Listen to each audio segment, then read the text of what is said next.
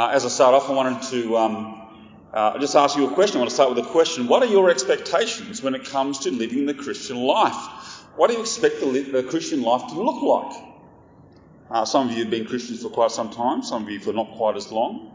But we all have expectations about what our life might look like as followers of the Lord Jesus Christ. I want to present to you two extremes of what some people have portrayed as the exemplary Christian life. Uh, the first one is a guy called Simon the Stylite. Uh, Simon the Stylite lived in the 5th century um, uh, AD.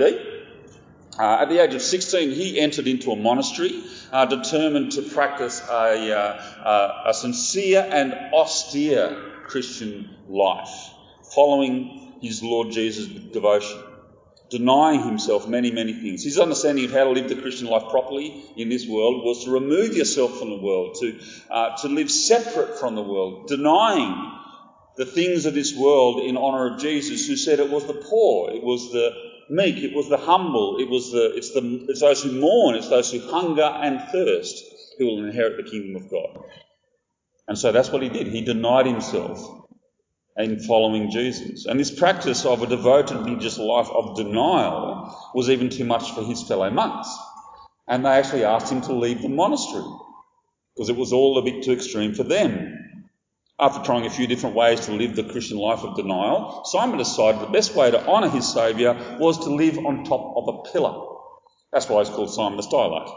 And so he lived on top of a pillar for more than 30 years separate from the world, denying himself, devoted to prayer. And this guy became famous, and so it didn't quite work because people thronged to him to hear from him. And people copied him, seeking to devote their lives to God in much the same way as he did, at least for a time, devoting themselves to prayer, uh, living on a, um, a pillar like that.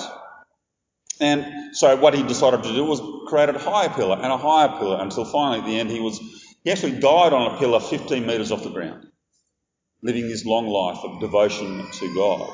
Now, you wouldn't say that Simon the Stylite was trying to live a normal Christian life. It's far from normal, isn't it? But, but this Christian life of denial, of asceticism, is something that has been popular in Christian culture and continues to be so. This life of devotion and self sacrifice and removal from the world. On the other extreme, we have preachers like Joel Osteen who say things like this. Quote will come up on the screen. Uh, God has already done everything He's going to do. The ball is now in your court. If you want success, if you want wisdom, if you want to be prosperous and healthy, you're going to have to do more than meditate and believe. You must boldly declare words of faith and victory over yourself and your family. Another quote. I believe that God has put gifts and talents and ability on the inside of every one of us. When you develop that and you believe in yourself and you believe that you're a person of influence and a person of purpose, I believe that you can rise up out of any situation. And so, so what is the Christian life that Joel Osteen is encouraging Christians to live? It's certainly not a, not a life of denial and self-sacrifice, is it? It's a life of unbounded blessing. It's a life of expectant success and riches and health. That's the life that every Christian should expect, says Joel Osteen. And if you don't get it, then that's because you don't ask with enough faith. And you just need to ask expectantly. So these are two huge extremes about what it, what it means to live in devotion to God, isn't it? And what to expect in the Christian life. And both of those extremes are unhelpful. So what does it actually look like to live the Christian life? What should we expect while we wait for Jesus to come back? Should we go without? Should we expect blessing? Do we live comfortably knowing that our sins are paid for, thinking, oh yeah, that sin stuff doesn't matter? Or do we live lives of hard work, of godly living, and, and working hard at righteousness? What, what, does the Christian life look like? What, is, what are we meant to be doing while we wait for the Lord Jesus to come back? That's what we're going to be looking at today, particularly looking at Hebrews chapter 12. But before we look at how we live the Christian life, we need to do something first. We need to be clear on something else, and that is what is a Christian in the first place? What does it mean to become a Christian? Part of the reason we need to do that, we need to look at that first, is because, as we'll see, the way you continue the Christian life is actually the same way that you started it. And we'll see that as we get later on in this talk. So, firstly, have a look at this passage. It's a beautiful passage, the way that Paul describes how the Thessalonians came to put their trust in Jesus, their conversion. They tell her how you turned to God from idols to serve the living and true God and to wait for his Son from heaven, whom he raised from the dead, Jesus, who rescues us from the coming wrath. I love how simply he puts how someone comes to Christ, what's involved in doing that. You need to turn from whatever is your current God, whether it be an idol in their case, or money or success, which are idols anyway, uh, relationships or comfort or security, self, whatever it might be. Turn from that God and turn to God in Christ. Serve Him as King and wait for Him to come back. So beautifully simple, isn't it? That's what the Christian life is. That's how it begins. That's how it continues. At the heart of what Paul is describing here is repentance and faith. That's what it is really simply. Turning away from our old gods, that's repentance, and turning to God in faith, trusting Him, trusting His Son. Being a Christian is about faith in the Lord Jesus Christ. But what, what's faith? What exactly is it? Well, faith and trust are the same thing, really. Faith and trust are the same thing. So, so I can, we, you know, we're all trusting in something, we trust in lots of different things. You're all trusting the chair that you're sitting in. How, how would you know that I trusted in this chair my tail off the ground? How would you know I was trusting? I'd it, that's right. Now, if I was, if this had a broken leg, I can have as much faith as I like in this chair to hold me up from the ground. But if it's got a broken leg, when I sit in it, my faith isn't going to keep me off the floor. Because it's the chair that matters, not how big my faith is. Christian faith is faith in something much more than a broken chair, okay? It's, it's based in fact. It's based in things that have happened in history. The Christian faith is based on fact. It's based on events that happened 2,000 years ago, on the arrival of Jesus as a baby in our world, God in the flesh, his life, his miracles as a testament to who he was, who he said he was, God come in the flesh. His death at the hands of Pontius Pilate and his resurrection on the third day. Now, if those events didn't happen, it doesn't matter how much faith you've got, it won't save you. If those things didn't happen, your faith is a waste of time. It's a waste of effort. It doesn't work because the chair's broken. But the chair's not broken because Jesus did die and he did rise. These are facts of history. Your faith is not a waste of time. Your life of faith is not a waste of energy. Because he did rise from the dead. And we celebrated those facts, his death and resurrection, last weekend. And we need to continue to celebrate it day by day. If you believe in Jesus here, your faith is not a leap in the dark. Your faith is, in, is based on stuff that actually happened on real historical events, a real man who came and lived and died and rose again. This empty handed acceptance of what God has done for us in Christ. Faith is not about what we do, it's not about how we feel, it's faith in what God has done. Such an important thing for us to understand. When we feel low, when we feel out of touch with God, we we shouldn't wonder about our faith and whether it's strong enough. We should return to the cross and the empty tomb, remember what He's done. We should feed off the scriptures, reminding ourselves that what we put our trust in hasn't changed, hasn't moved, it's exactly the same. But that doesn't mean that emotions don't fit into faith. It will impact on the way that we feel. You know, we're not to just unfeelingly believe Jesus died on the cross and rose from the dead. That, if we really believe that, that'll change the way that we feel as well. But we need to make sure that our feelings are in the right place. Let me introduce you to the faith train, which has just come up on the screen. Our faith, if it is to be well grounded in the struggles and persecutions and sufferings of life, our faith needs to be hooked up, hooked up to facts. Who Jesus is, what he has done, who we are in Him, which is on the next slide. Yep. Our faith needs to be hooked up to the facts, the truth of what we believe in Jesus. Those things are unshakable, don't change depending on how we feel. Our feelings can then hook onto faith. The wonder of our blessings in Christ will impact on our feelings. It has to, surely. Our feelings will still go up and down, though. It's not to say we'll always be happy. Of course not. Hard stuff happens, difficult stuff happens. Depending on you know what you had for breakfast or what season it is, or you know what, what's happening in life, the stresses of life, the we're coming into winter and the, you know, how long it's been uh, going through winter and how dark it's been, impacts on our emotions as well.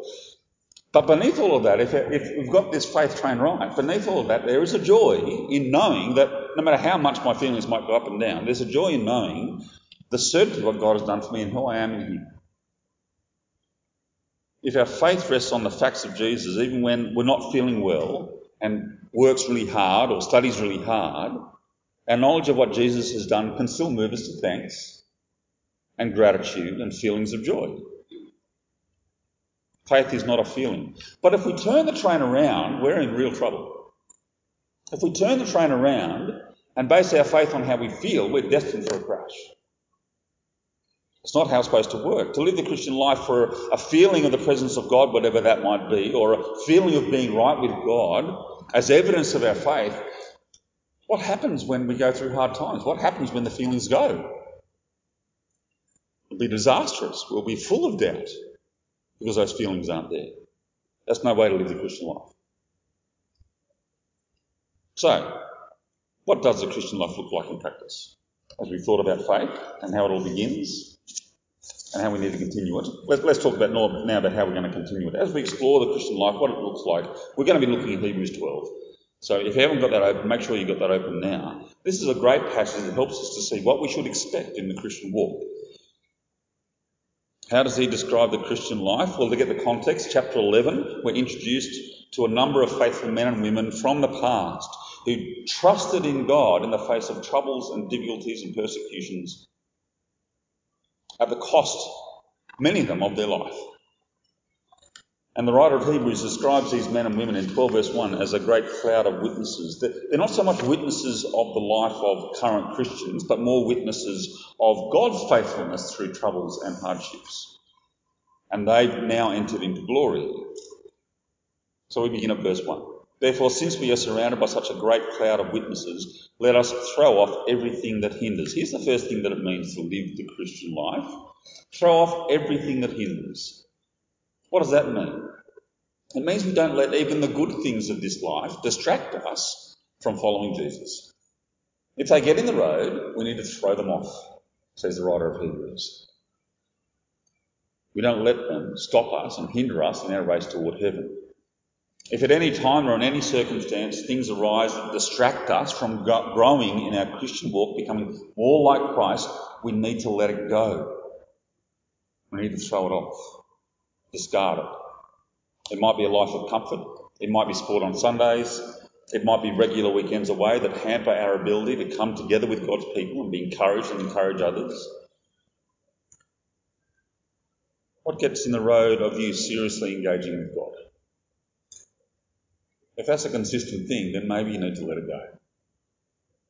To make sure that you do continue to follow Him. As Christians, we need to throw away all that hinders us from following Christ to the best of our ability. But that's not the only thing we're called to throw off. The next thing, verse 1 again, let us throw off everything that hinders and the sin that so easily entangles. Uh, the Christian throws off the sin that entangles, it stops us running the race. The Christian isn't satisfied with sin in their life. They recognise this sin is not right for being children of God. So we need to recognize sin for what it is. It's rebellion against our God who has died for us and who is our judge. When we do sin, we must ask for forgiveness and then do that next thing of seeking to change our life. Determined not to fall like that again. The Christian life is not a life of saying, oh, listen, sin, it doesn't matter. That's not what the Christian life is meant to look like. No, we throw off sin. We put it to death. We kill it. We flee from it. We destroy it. And we do that not to earn God's favour, it's already been earned in Christ. We do it because we know the price has been paid and we owe it to Him in thanks for our life. Now, the picture in these verses of throwing off everything that hinders is, is like something out of the Olympic Games from the time that this letter would have been written. When they ran in the Olympic Games back then, they literally threw off everything that hindered. And when I say everything, I mean everything. They ran naked, okay? Now, for me, I don't think that would help me run very fast. But That's the picture that he's giving us. Whatever gets in the road, do what you can to make sure you get to the end. That's what he's saying. Make sure you make it. Don't slow down. This brings us to the third way the Christians need to, we, as Christians need to live our life. First one again, let us run with perseverance the race marked out for us. The Christian life is not a 100 metre dash, it's a marathon, lasts a lifetime. It takes perseverance. It's not easy. There is pain. There is agony. There's a temptation to give up. There's suffering and hardship. The temptation will be there to give up and to say it's all just all this hard work isn't worthwhile, isn't worth it. Now, what's the easiest stage in a marathon? Now, I don't really know because I've never run one and I don't even plan to. Has anyone here ever run a marathon?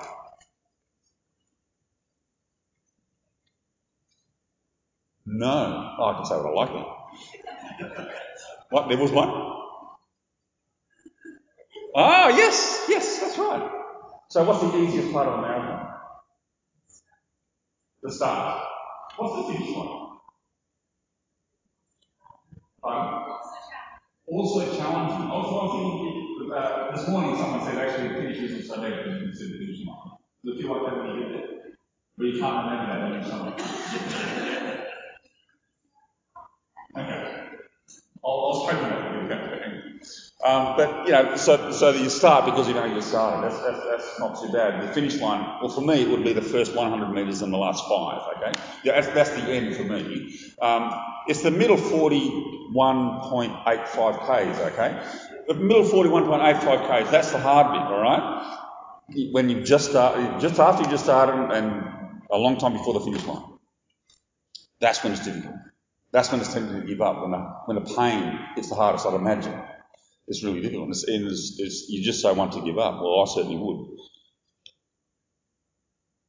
It's that middle 41.8 Ks. And the thing is, that's the most of your life. Isn't it? That's when it's hard. How do we persevere? When it's difficult, when we want to stop. Verse 2 Let us fix our eyes on Jesus, the author and perfecter of our faith. How do we do it? We look to our Saviour. We look to the finish line, if you want to put it like that.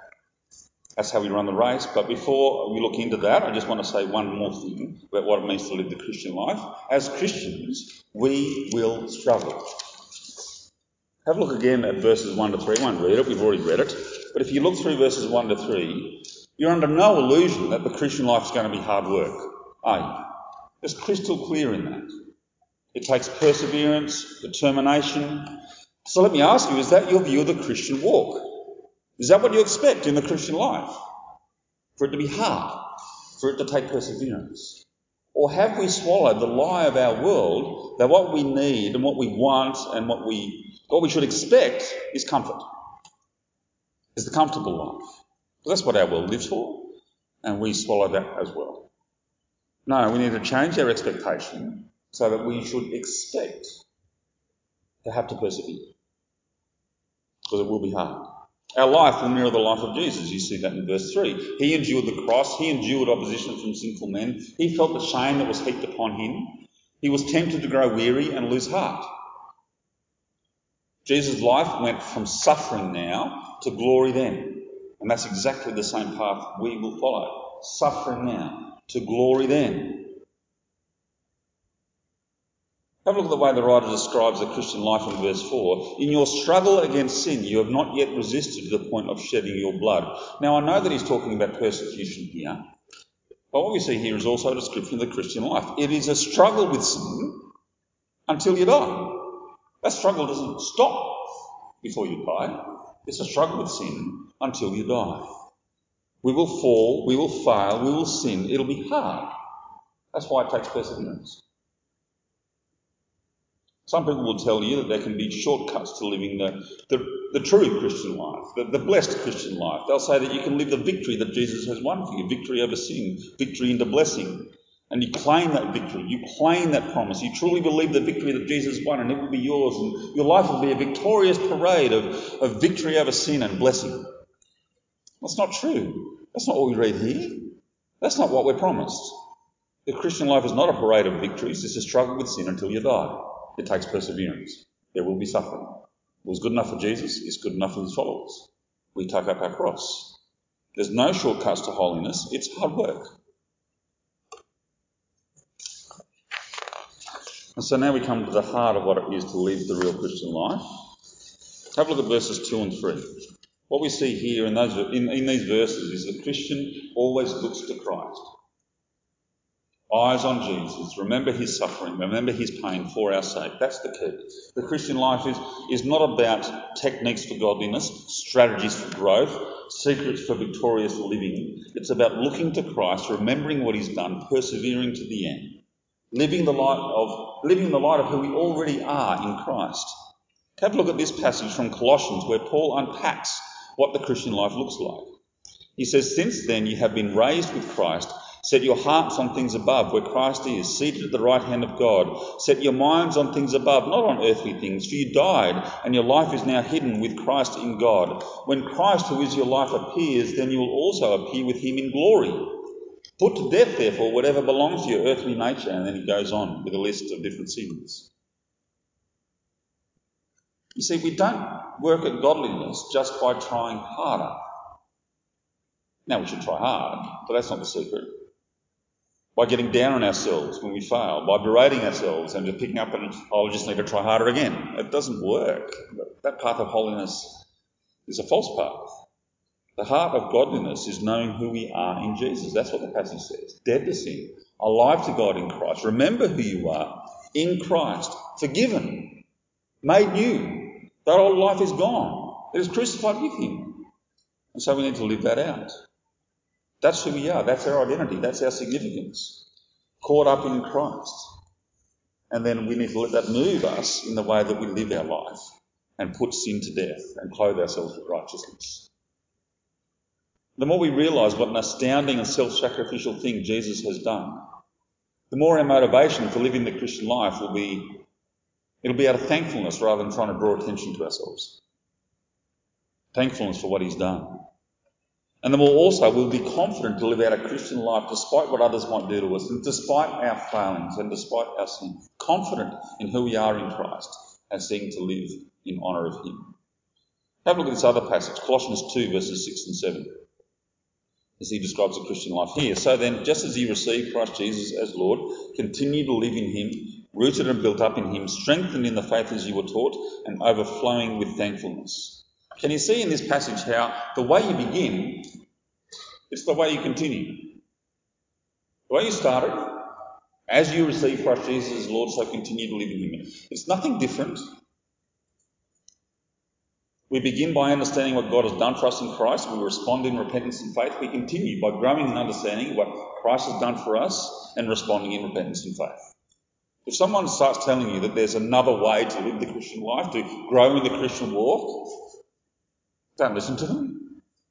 It's not right. They're actually taking your eyes off Jesus. Because He's the way we do it. Remembering who we are in Him, putting our eyes on Him who's gone there before us, and following in His steps, putting off sin, living out righteousness. We should never grow tired of the gospel. Never for it's the heart of our faith and it's the heart of what it means to live out the Christian life. It doesn't change. So never get sick of it. That's what it means to set our eyes on Jesus, as the writer of Hebrews says. Remember what he's done and who we are. Remember our goal, where we're heading. The blessing of rest and heaven. The new heaven and earth that is coming. Where our Saviour is. And that path to there is going to take suffering and perseverance. Throwing off the sin that hinders one final thing that it means to live the Christian life. Let's go back to Hebrews. Let's round it off. Have a look at verses 14 to 17. I won't read it out. You can see it there. We read it before. This is where we see the place of Christian fellowship, the importance of church in the Christian life. You see in these verses, we are accountable one to another. We need one another. This is not an individual race. This is something we do together. We're accountable to each other. We are here for each other to make sure that none of us fall away, that none of us are tempted and, and stop running, that all of us continue to persevere, that none of us give up the struggle with sin. We need each other. We need to be honest with each other. We need to help each other. We need to share our struggles. We need to share our failings and our weaknesses. We should make ourselves accountable to others and others to us. Spend time with each other so that we can trust each other, so that when the rebuke needs to come, oh, either people rebuking us, we will listen. Or when we not, might need to rebuke someone else that they might listen to. We need to work hard at that relationship, keeping one another accountable. The normal Christian, the, the, the Christian should not pretend that they're fine. We don't play that game. Christians don't stay at home away from Christian fellowship on a regular basis. That's not what they do. That's not how they continue and persevere. Christianity is something we do in community with brothers and sisters in Christ. And it's really important that we continue to do that. And I just praise God when I see that continuing to happen here. Now. And I do pray that it will continue to happen. So let's do that. Let's pray. Father God, we thank you for what you've done for us in Jesus. We thank you that, Jesus, you have gone through suffering and entered into glory, and we pray, Lord Jesus, come. But in the meantime, Father, help us to throw off the things that hinder, the sin that entangles. Help us to run with perseverance. Help us to endure to the end. Help us to do that together. Help us to keep one another accountable. Help us to spur one another on in love and good deeds. Help us to love one another enough to do that. And I want to pray that you would do this wonderful work by your word, by your spirit, through each other, that all of us would be there on that last day and hear you say, Well done, good and faithful servant. Welcome to the rest that I saved you for. Amen.